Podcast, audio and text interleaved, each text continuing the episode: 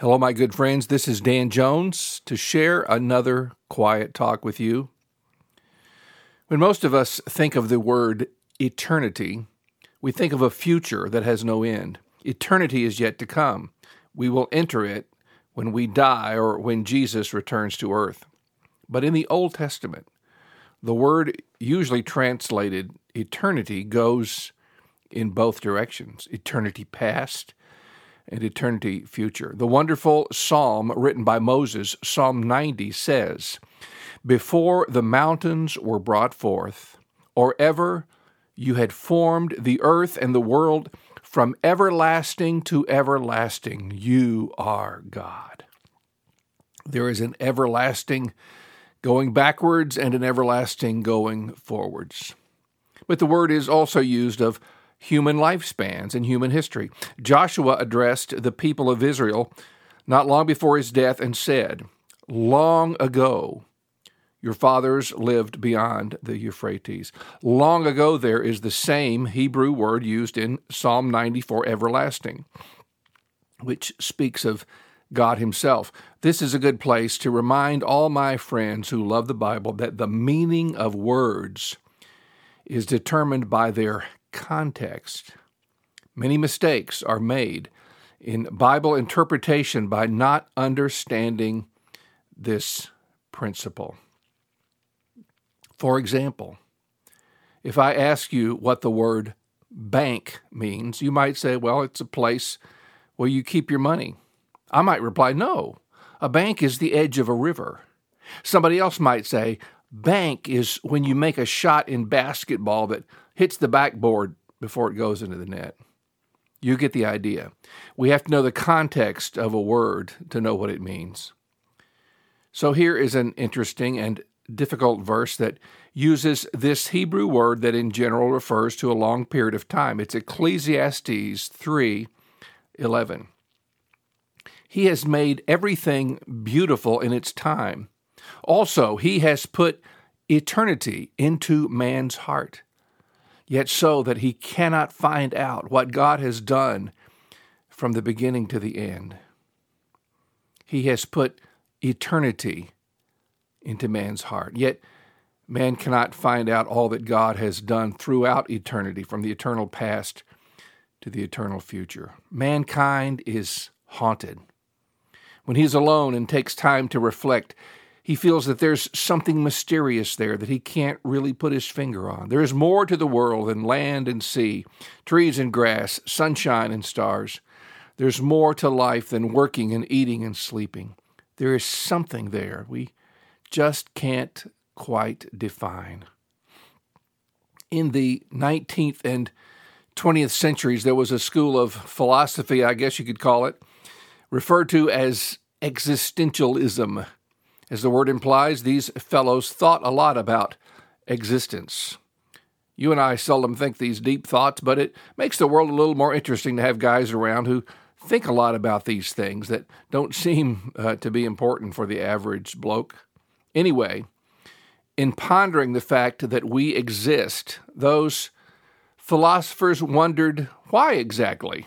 Why do we exist? And why do we have to live this life in this meaningful, meaningless universe.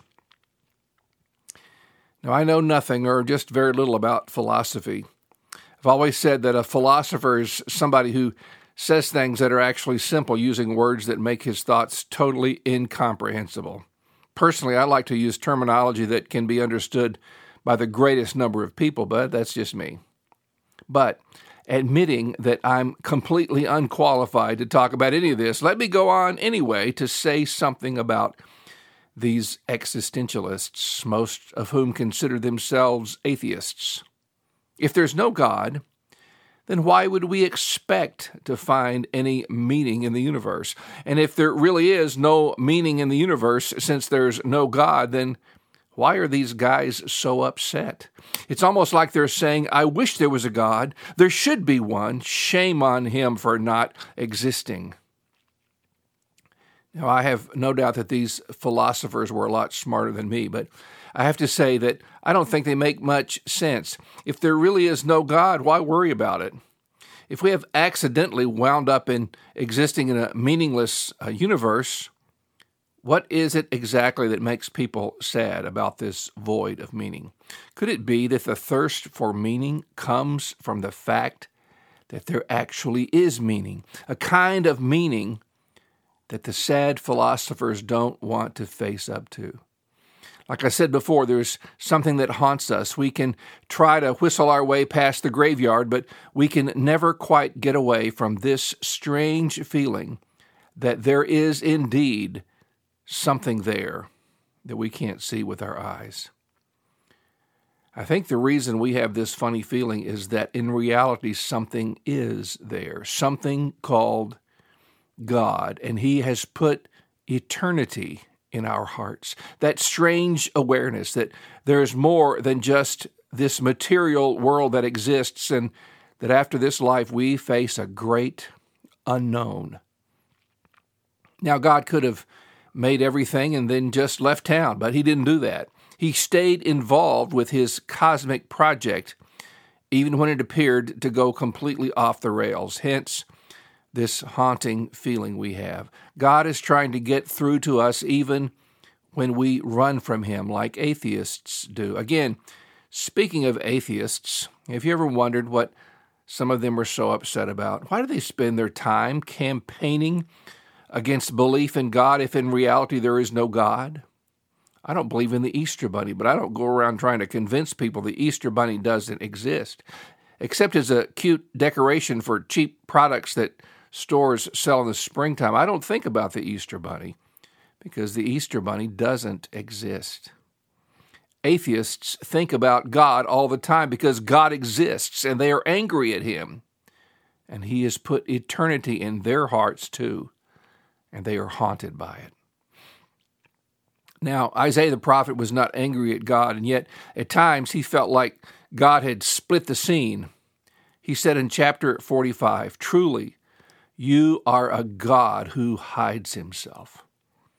So often, even to faithful believers, the ins and outs of life are a mystery. Why do things happen as they do? Are there really random events, or does God meticulously control everything? We long for answers, but often can find none.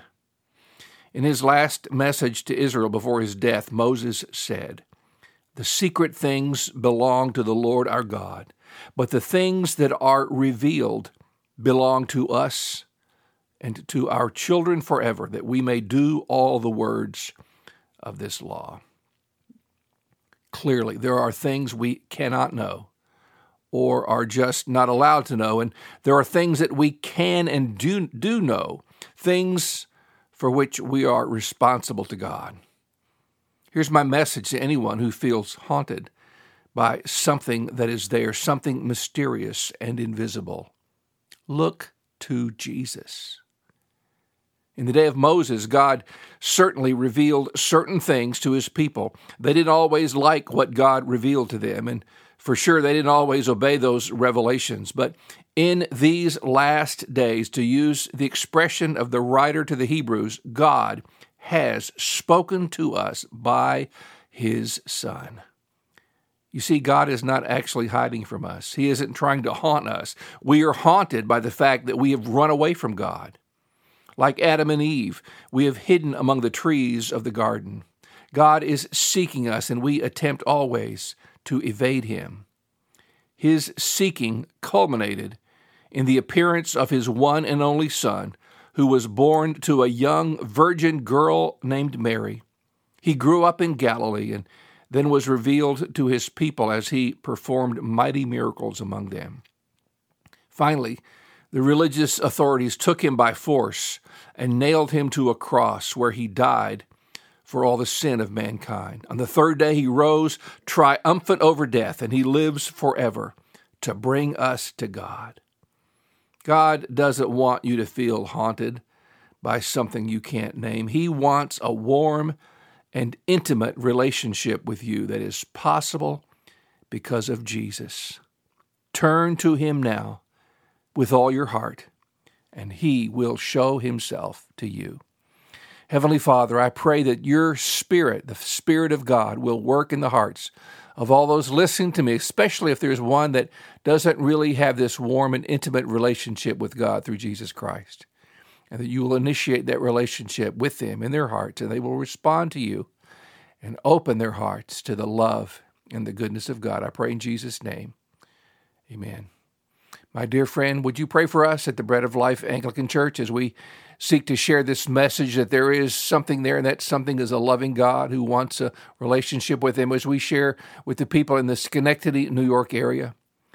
We meet Sundays at 10 o'clock in the morning at the Bread of Life at the, well, we're the Bread of Life Anglican Church, but the building we meet in is called the American Legion Hall, and it is located at 1809 Union Street in Schenectady. As always, you may reach me by email at father.danjones at outlook.com. God bless you.